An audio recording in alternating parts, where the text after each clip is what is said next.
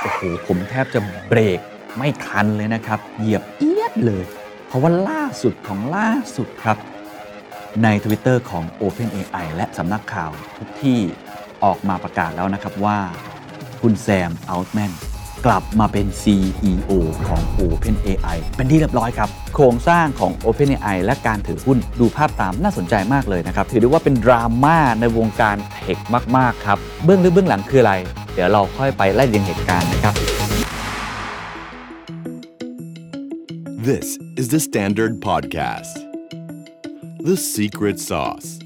Executive Espresso สวัสดีครับ ผมเคนนักครินทร์และนี่คือ The Secret Sauce Executive Espresso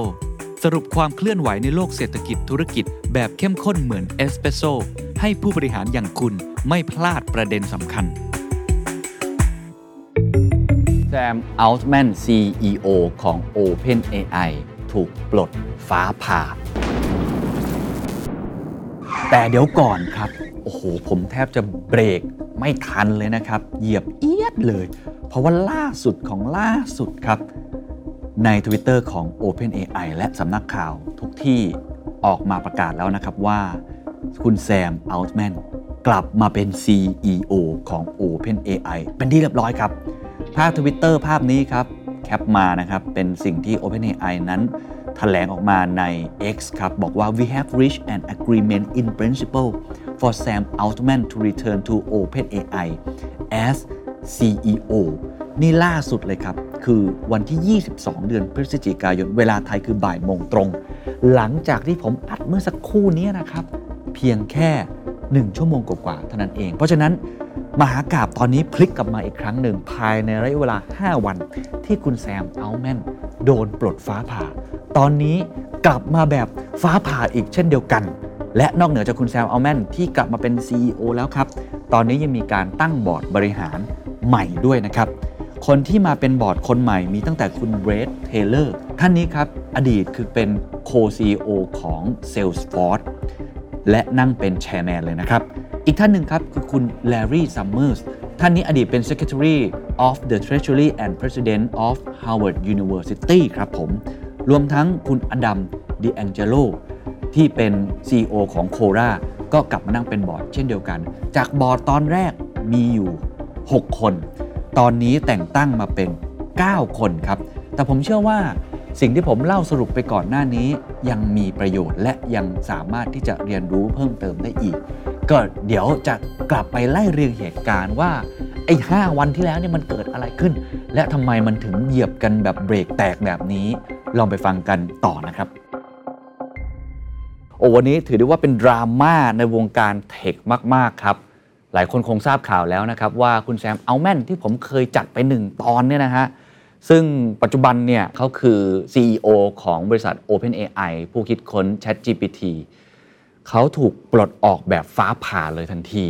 ทำให้หลายคนตั้งคำถามว่าเกิดอะไรขึ้น เหตุผลของบอร์ดบริหารในวันนั้นเนี่ยให้เหตุผลว่าไม่เชื่อในการนำของคุณแซมอัลแมนหลักๆ ภาษาอังกฤษคือใช้คำว่า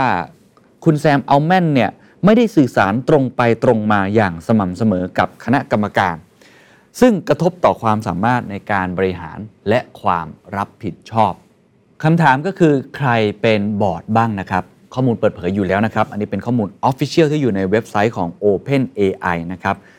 รายชื่อที่เราเห็นกันมี 6 คนด้วยกัน ท่านแรกก็คือคุณแซมอัลแมน CEO ซึ่งถูกปลดออกนะครับ ท่านที่2ครับคือคุณเกรกบล็อกแมนที่เป็นประธานบอร์ด ก็ถูกให้ออกเช่นเดียวกันนะครับ ท่านที่3ครับคือคุณอิลยาซัสเกเวอร์เป็น Chief Scientist ท่านนี้จะมีบทบาทมาก หลังจากนี้เดี๋ยวเรามาเล่ากันต่อนะครับ ท่านที่ 4 ครับ คุณอดัมดิแองเจโลท่านนี้เป็น CEO ของ c o r a c o r a ก็เป็นไอตัว c o r a นี่คล้ายๆ พันทิปนะครับ เป็นเว็บไซต์ Q&A เอ่อ question and answer site นะครับ ท่านที่ 5 ครับ คุณเฮเลนโทเนอร์เป็น Director of Strategy อยู่ที่ Georgetown University Center for Security and Emerging Technology อันนี้เป็นกรรมการอิสระนะครับ และท่านสุดท้ายครับ คุณทาชาแมคคอลี เป็นองค์ p ร e นัวนะครับแล้วก็เป็นคอมพิวเตอร์ไซเอนติสก็อนุมานได้ว่านอกเหนือจากคุณเกรกบล็อกแมนกับคุณแซมอัลแมนอีก 4 ท่านนั่นแหละครับ ที่เป็นคนตัดสินใจออกจดหมายเปิดผนึกเพื่อปลดคุณแซมอัลแมนฟ้าผ่า โอ้หลังจากนั้นก็เกิดคลื่นหลายคลื่น เกิดข่าวลือต่างๆ นานามากมายเลยทีเดียว วันนี้ผมคิดว่าคงจะมาสรุปเหตุการณ์ให้ฟัง ก่อนอื่นเราไปดูก่อนนะครับว่า คุณแซมอัลแมนเนี่ยเขาเป็นอะไรกับ OpenAI ก็ต้องบอกว่าเป็นหนึ่งในคนที่ก่อตั้งบริษัทนี้ขึ้นมาเลยตั้งแต่ปี 2015 จริงๆ มีบุคคลสำคัญที่เป็นผู้ลงทุนแล้วก็ปลุกปั้นบริษัทนี้มาด้วยกันมีหลายคนนะครับ ท่านหนึ่งคือคนที่ชื่อว่าเกรกบล็อกแมนนะครับ คนที่ลงทุนนอกเหนือจากนั้นยังมีคุณอีลอนมัสก์ปีเตอร์ทิลคนนี้เป็นPayPal Mafia เนาะผู้ร่วมก่อตั้ง PayPal เจสสิก้าลิฟวิงสตันเป็นผู้ร่วมก่อตั้ง Y Combinator Y Combinator เนี่ยถือว่าเป็น incubator หรือว่าคนที่ปลุกปั้นสตาร์ทอัพหลายรายระดับโลกเลย ซึ่งจริง ๆ แล้วคุณแซมอัลแมนก่อนหน้านี้เคยดำรงตำแหน่งประธานของ Y Combinator แล้วก็ผมก็เคยไปถอดบทเรียนจากคุณแซมอัลแมนมาจากช่วงเวลานั้นแหละครับ ถือว่าเป็นบุคคลสำคัญของ Y Combinator มาก ๆ แล้วก็ยังมีคุณรีดฮอฟแมนอันนี้ถือว่าเป็นไอดอลของผมคนหนึ่งนะในการจัดพอดแคสต์ด้วย เป็นผู้ก่อตั้ง LinkedIn ก่อนจะขายให้กับ Microsoft ไปนั่นเองนะครับ เพราะฉะนั้นเนี่ยต้องบอกว่าคุณแซมอัลแมนเนี่ยมีบทบาทสำคัญมากต่อบริษัท OpenAI แล้วก็เป็นคนที่มี story ที่น่าสนใจในหลาย ๆ มิติ แต่ว่าเบื้องลึกเบื้องหลังคืออะไร เดี๋ยวเราค่อยไปไล่เรียงเหตุการณ์นะครับ ก่อนจะมีข่าวปลดฟ้าผ่าในวันนี้เนี่ยย้อนกลับไปไม่กี่วันคุณแซมอัลแมนเนี่ยเขาเพิ่งเปิดตัว GPT ใหม่เองนะครับ ในงาน OpenAI Dev Day ซึ่งพูดถึง GPT-4 Turbo หลายคนคงได้เห็นแล้วเวอร์ชันล่าสุด แรงเร็ว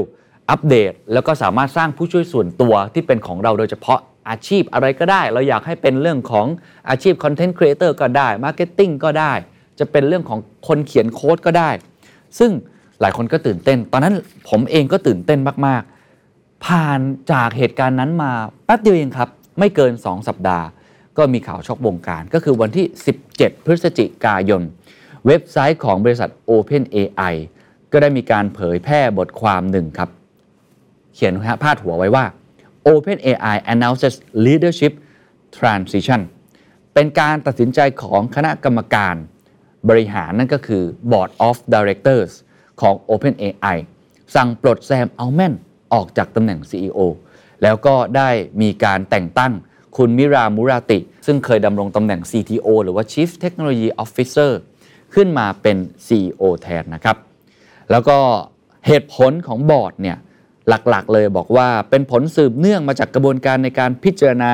โดยคณะกรรมการของบริษัท แล้วก็สรุปว่าคุณแซมอัลแมนภาษาอังกฤษใช้คำว่า what's not consistently candid in his communications with the board hindering its ability to exercise its responsibilities ก็คือไม่ได้สื่อสารอย่างตรงไปตรงมาอย่างสม่ำเสมอกับคณะกรรมการ ก็เลยทำให้กระทบต่อความสามารถในการบริหารเรื่องของความรับผิดชอบนั่นเอง แล้วก็มีคำแถลงออกมาชัดเจนว่า the board no longer has confidence in his ability to continue leading OpenAI บอร์ดไม่มีความเชื่อมั่นต่อความสามารถของคุณแซมอัลแมนในการเป็นผู้นำของ OpenAI อีกต่อไปครับ ซึ่ง หลังจากนั้นคุณแซมอันก็มีการทวีตออกมาทันทีนะครับ บอกว่าเขาเนี่ยรัก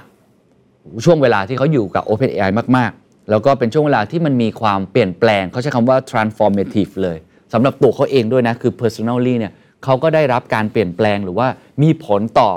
ออบุคลิกของเขา มีผลต่อตัวตนของเขาเนี่ยค่อนข้างมาก และก็ยังเป็นสิ่งที่เขารักมากที่สุดในงานนี้ก็คือการได้ทำงานร่วมกัน กับคนเก่งๆ หรือว่า talented people นั่นเอง ซึ่งหลังจากนั้นครับ คุณเกรกบล็อกแมนซึ่งถือเป็นหนึ่งในผู้ที่ร่วมก่อตั้งมากับคุณแซมตั้งแต่ปี 2015 แล้วก็เคยดำรงตำแหน่งเป็น Chairman of the Board ด้วย ก็ตัดสินใจลาออกหลังทราบข่าวนี้ เช่นเดียวกัน ก็มีการทวีตออกมาเเช่นเดียวกันนะครับนอกจากนั้นยังมีคนที่ลาออกตามมาเลยครับ เป็นนักวิจัยอาวุโสของ OpenAI อีก 3 ท่าน ไม่ว่าจะเป็นคุณยาคุปปาโชสกี้เป็น GPT-4 Lead คุณอเล็กซานเดอร์แมดรีเป็น Head of AI Risk หรือว่าคุณไซมอนซีเดอร์ Open Source Researcher ซึ่งสำหรับคุณเกรกเนี่ยนะครับที่อดีตที่เป็นประธานคณะกรรมการเนี่ยไม่ได้แค่ลาออกอย่างเดียว แต่ยังได้ทิ้งปมไว้ให้กับพวกเราด้วยเล่าถึงเหตุการณ์ที่ หลายคนสงสัยว่าแท้ที่จริงแล้ว มันมีเบื้องหลังอะไรในการปลดคุณแซมออกหรือไม่ ส่วนหนึ่งของทวีตที่คุณเกรกบร็อกแมนเนี่ยได้โพสต์ระบุไว้คือแบบนี้เขาบอกว่า คืนก่อนเกิดเรื่องคุณแซมเนี่ยได้รับข้อมูลมาจากบุคคลท่านหนึ่ง ซึ่งอันนี้จำชื่อบุคคลท่านนี้ไว้จะมีความสำคัญต่อเรื่องราวของเรา คุณอิลยาซัสเกเวอร์เป็น Chief Scientist และเป็นหนึ่งในคณะกรรมการด้วยนะครับ เป็นหนึ่งใน Board of Directors เขาบอกว่าคืนก่อนเกิดเรื่องเนี่ยคุณอิลยาซัสเกเวอร์เนี่ยได้เรียกเข้าไปประชุมใน Google Meet ที่บอร์ดอยู่กันครบหมดเลย ยกเว้นคุณเกรกบร็อกแมนคนเดียว โดยคุณอิลยาเนี่ยได้แจ้งว่าคุณแซมเนี่ยถูกปลดออกจากการเป็น CEO แล้ว ถัดมาคุณเกรกบร็อกแมนจึงได้ข้อความจากคุณอิลยาซัสเกเวอร์เมื่อสักครู่นี้ ว่าขอคุยแบบเร็วๆหน่อย แล้วก็แจ้งว่าคุณเกรกเองก็ถูกปลดออกจากบอร์ดเช่นเดียวกัน แต่ว่ายังคงทำงานอยู่กับ OpenAI หลังจากวันนั้นผู้บริหารท่านอื่นๆ ก็ทยอยได้รับแจ้งข่าวเรื่องนี้ในเวลาถัดมา ยกเว้นท่านเดียว ก็คือคุณมีรามุราติ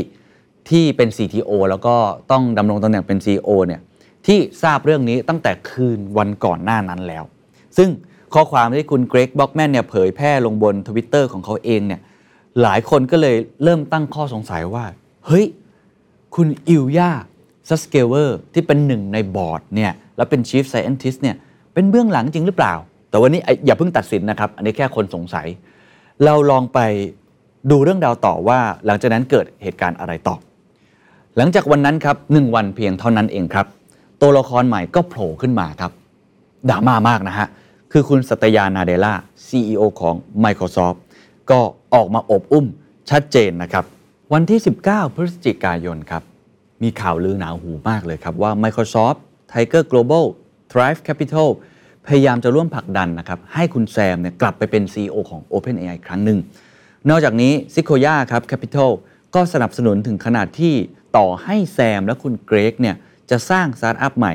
เขาก็ยินดีที่จะสนับสนุนเช่นกัน เพราะฉะนั้นก็คือส่วนใหญ่เนี่ยพวกกองทุนหรือ VC ต่างๆเนี่ย back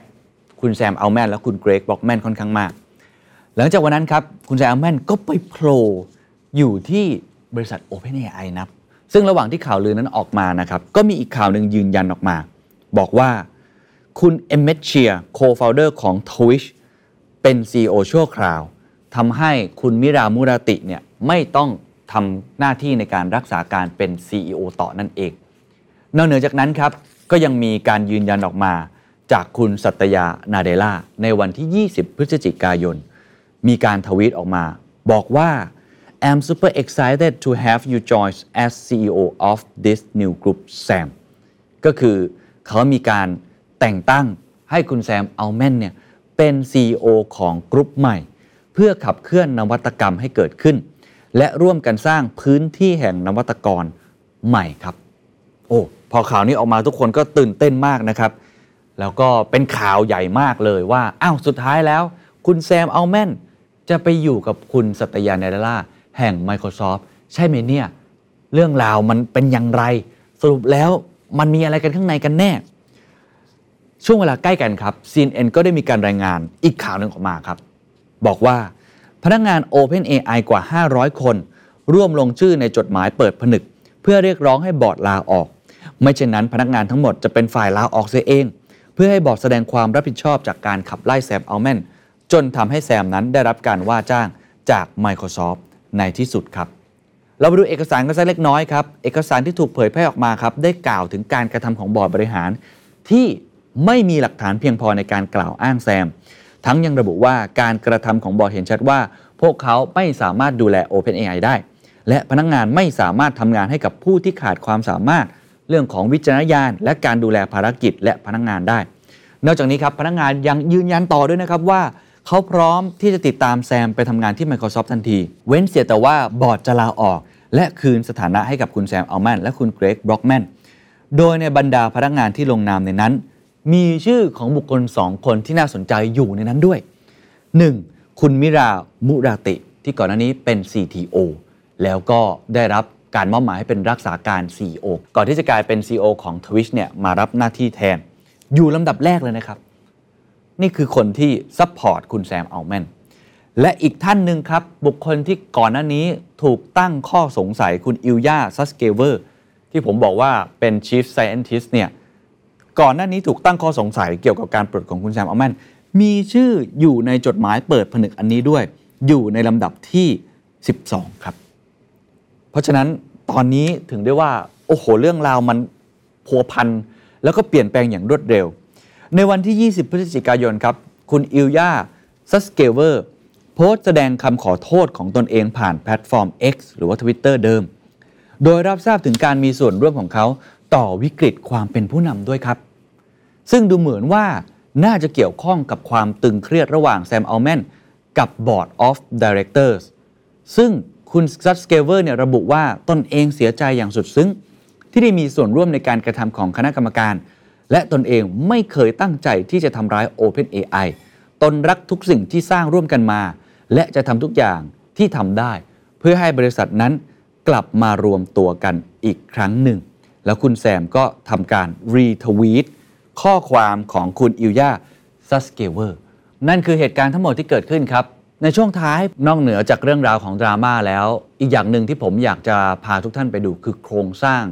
ของผู้ถือหุ้นบริษัท โครงสร้าง ของตัวบริษัท เพราะว่าถือได้ว่ามีโครงสร้างของบริษัทที่พิเศษแล้วก็น่าสนใจนะครับ ดูภาพตามน่าสนใจมากเลยนะครับ มี Board of Directors ข้างบนนะครับ คือ OpenAI เนี่ยมีโครงสร้างค่อนข้างพิเศษ เขาแยกเป็นบริษัท non profit และ cap profit ก็คือบริษัทที่ทำกำไร และบริษัทที่ไม่แสวงหาผลกำไรเนี่ยออกจากกัน สาเหตุที่ทำแบบนี้เพราะในช่วงก่อตั้งที่ใช้การระดมทุนนั้น ไม่เพียงพอต่อการทำวิจัยด้าน AI เลยต้องปรับโครงสร้างใหม่ ซึ่งถ้าเราดูตามภาพครับ OpenAI ที่เป็น Public Charity หรือว่าเป็น Non Profit เนี่ยจะอยู่ข้างบนนะครับ แล้วถูก Control โดย Board of Director อีกที อันเนี้ยผมก็เข้าใจด้วยเช่นกันว่า เป็นเรื่องของ AI responsibility ด้วย เป็นเรื่องของ AI regulation ด้วย ที่เขาพยายามเน้นย้ำตรงนี้มาก ๆทำให้มี non profit เนี่ยมาอยู่ข้างบน แล้วเจ้า non profit เนี่ย own holding company นะครับ ซึ่ง holding company เนี่ย มี OpenAI non profit อยู่ในนั้น และรวมกับผู้ถือหุ้นอื่น ๆ ไม่ว่าจะเป็น investor หรือว่าเป็น employee แล้วบริษัทนี้ครับ ที่เป็น holding company เนี่ยก็เป็นผู้ถือหุ้นใหญ่ในบริษัทข้างล่างอีกที ก็คือ OpenAI Global ครับซึ่งเป็นบริษัทที่แสวงหาผลกำไร ซึ่งหลาย ๆ ท่านก็เห็นบริษัทตรงนี้แหละ และโยงใยกลับไปนิดนึงครับ ก็จะมีผู้ถือหุ้นที่เป็น minority ก็คือ Microsoft นั่นเอง แล้วก็จะถูก control โดย OpenAI ที่เป็น non-profit อีกทีหนึ่งนะครับ และตัวคุณแซมอัลมันเองครับ ปฏิเสธที่จะถือหุ้น OpenAI for profit ด้วย เพราะต้องการแสดงออกว่าตัวเขานั้นไม่ได้มาทำเพราะเงิน แต่เพราะอยากทำด้วยใจ เพราะฉะนั้นโดยสรุปในตอนนี้คุณแซมอัลแมนเนี่ยมีหุ้นน้อยมากอยู่ในบริษัท OpenAI ถ้ามีก็น่าจะอยู่ใน Y Combinator ซึ่งเป็น Investor อีกทีหนึ่งอันที่ 2 Microsoft เองก็ไม่ได้มีบทบาทในการตัดสินใจใน OpenAI เพราะว่าภาพนี้บอกชัดเจนว่าเป็น minority owner โดยสรุปสัตยานาเดล่าจึงไม่สามารถตัดสินใจการดำเนินกิจการแบบนี้ได้ คุณแซมอัลแมนก็ไม่สามารถตัดสินใจอะไรแบบนี้ได้ ตอนนี้อยู่ที่บอร์ดบริหารหรือผู้ถือหุ้นใหญ่ที่มีบอร์ดซีดหรือว่ามีอำนาจในการตัดสินใจอนาคตของ OpenAI ว่าจะเป็นอย่างไรต่อไปครับ นี่คือทั้งหมดนะครับของโอลมานบ้าน OpenAI โอลมานบ้าน ChatGPT เพียงแค่ระยะเวลา 5 วัน มีความเปลี่ยนแปลงเกิดขึ้นมากมาย จนทำให้ผมนั้นต้องกลับมาลงเสียงใหม่อีกครั้งหนึ่งนะครับ เราคงต้องติดตามกันต่อไปนะว่าการกลับมาอีกครั้งของคุณแซมอัลแมนในครั้งนี้จะเป็นอย่างไร และบอร์ดใหม่จะเป็นอย่างไร รวมทั้งอนาคตของ OpenAI อนาคตของ ChatGPT จะมีอย่างไร และข้อเท็จจริง ของ 5 วันแสนวุ่นวายนี้มันคืออะไรกันแน่ เรื่องนี้ต้องมีคำตอบครับ